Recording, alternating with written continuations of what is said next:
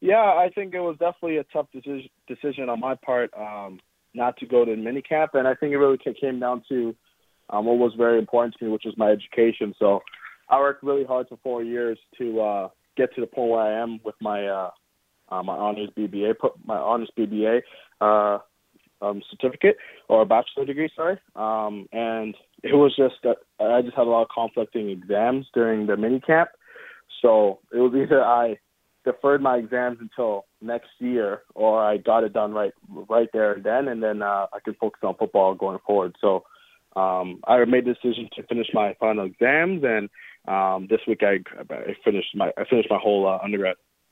You need that. Uh, you need that education because you're not going to play football forever, right? Exactly. Exactly.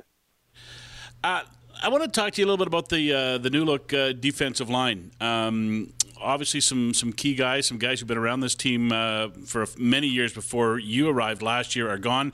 Tell me your thoughts on on what lies ahead for that defensive line of the Eskimos.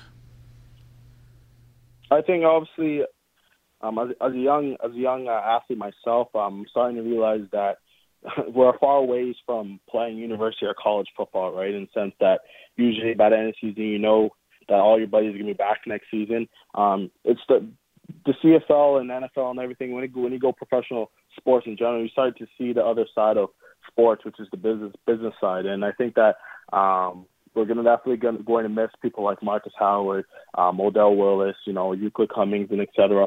But the biggest thing is that I think we're pushing forward to uh, something great here. We have a young um, D line, and I know I have a lot of trust in Brock uh, Sutherland and um, our new our new D line coach, uh, Coach Maxey. So I think that we're going the right direction right now, and we just got young talent, and end day, we still got Almondo Sewell there to uh, hold it down for us in the, from a vet, veteran uh, perspective. Yeah, because of injury, you didn't get a chance to play a lot with Howard and, and Hunt, who are not returning, uh, uh, and John Chick came late in the season. But you did play all season long with Odell Willis, and you're in meetings with him all season long. And I know I talked to you last year at one point, and you said you spent some time watching Odell and the other guys a little bit on tape as well. How much of a learning experience for you was it to play with and work with guys like Willis and Howard and Hunt? I think it was huge. It was huge for my career and me me as a person off the field um, because they just brought attributes that um, I wouldn't be be able to obtain such so early. In the sense that whenever I watched uh, tape, um, it, more so practice tape, I'd watch my mistakes and figure out what I need to do better. By the end of the day, I'd be looking at Philip Hunt's four point stance.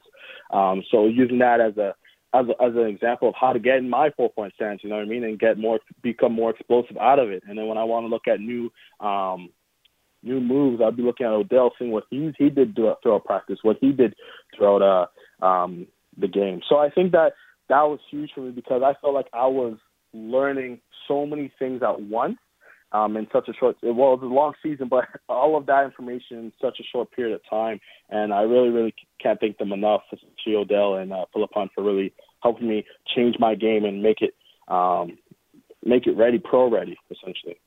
All right, so uh, you had an opportunity to, to learn, to watch, and listen last year, and play a lot.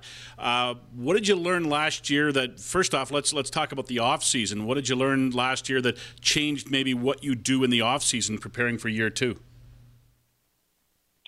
I learned that um, again. I, I compare it to university ball a lot, and I think that that's wrong. But it, that's all I knew before I became professional. But the season is a long season. 18 regular season games, 18 guaranteed games. That's a long season. So one of the things that Coach Benavides from the bat, off the bat, um, told me was to make sure I'm maintaining my body. I'm making sure that I get treatment, I get um, I get massage and whatnot. And those are the things that I've carried forward throughout the off season. It's not about always lifting the heaviest weights.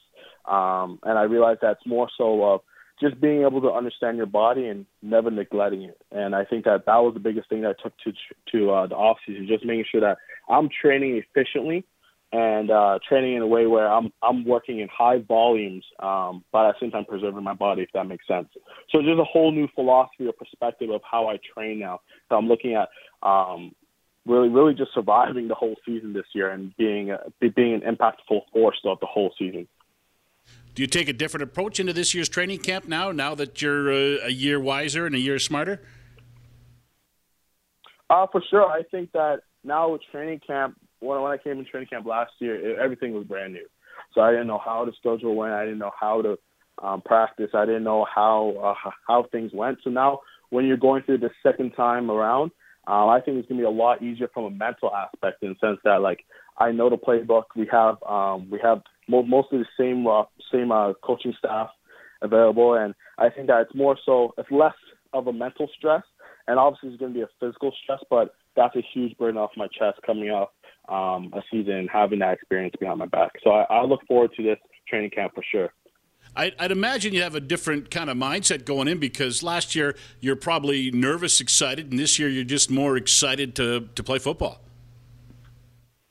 Yeah, I think that's a good point because last year, um, again, this, the draft didn't go the way I wanted it, wanted it to go, and I think that big part of it was just my performance at the combine. I think that I got I got caught in between trying to um, trying to chase too many dreams or chase too many uh, um, objectives at one time. So that definitely hurt my draft stock, and and I really came into the Edmonton camp and just thinking like, where where do I fit here, right? Again, like I, I entered a, a club where they wanted to play All American D line, right? And I was just struggling to figure out where I would fit, and uh, I think it also became um, it ultimately helped me become the player that I am today because it, it left a chip on my shoulder and just um, right now I'm just playing. Last year I felt like I was playing just so the CFL why um, I shouldn't have went down to fifth round. So I was really just trying to show Edmonton that I'm worth more than the ordinary fifth round pick. Tell me where your excitement level is right now with uh, training camp about three weeks away.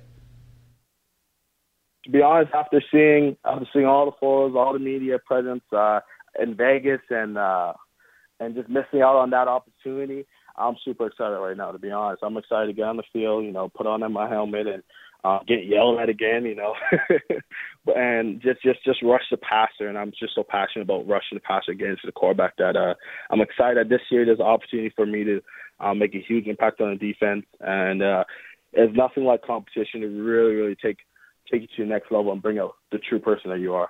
Last year, they flipped the defensive line to mainly Americans. Uh, do you feel you got a chance to force them to, to flip it back to one Canadian at one spot?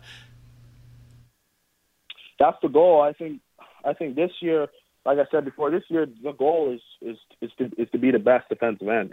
And I know last year, uh, um, Odell always told me that, and one of the things that uh, Odell always told me was that you got to believe in yourself because if you don't believe in yourself, no one else will. So I believe that if I can come in with the same intensity that I've been going through in all my off-season training, and uh, the confidence that I've built up, and all the skill sets that I've gained through um, past teammates and whatnot, I think this training camp is going to be a very good training camp for myself. As long as I stay healthy and whatnot, and again, the competition is going to be very good this year, and I've seen the people that they brought in and whatnot, and I just feel like if everything goes well, we, we might see Canadian at that that end spot. All right, Kwaku, thanks for your time, man. I appreciate it. I look forward to seeing you when you get here for training camp in three weeks. Appreciate it. Thank you for the interview.